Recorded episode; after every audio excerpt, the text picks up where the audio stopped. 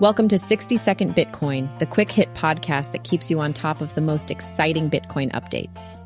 VanEck Bitcoin ETF is on turbo as its trading volume pumped up with a massive 2,200% surge in a single day. When something ramps up that fast, you know people are watching and wallets are opening. Speaking of big moves, Pantera Capital is seeing dollar signs, specifically 500 billion of them.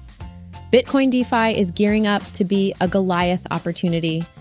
Pantera believes it's time to unlock that sweet, sweet DeFi potential on Bitcoin.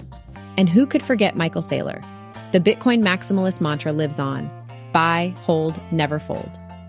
With nearly $4 billion in the green sitting in Bitcoin, Saylor's message echoes through crypto land. Bitcoin is not just an investment, it's an exit strategy from traditional assets. That's all for today's episode of 60 Second Bitcoin. Until then, keep on stacking.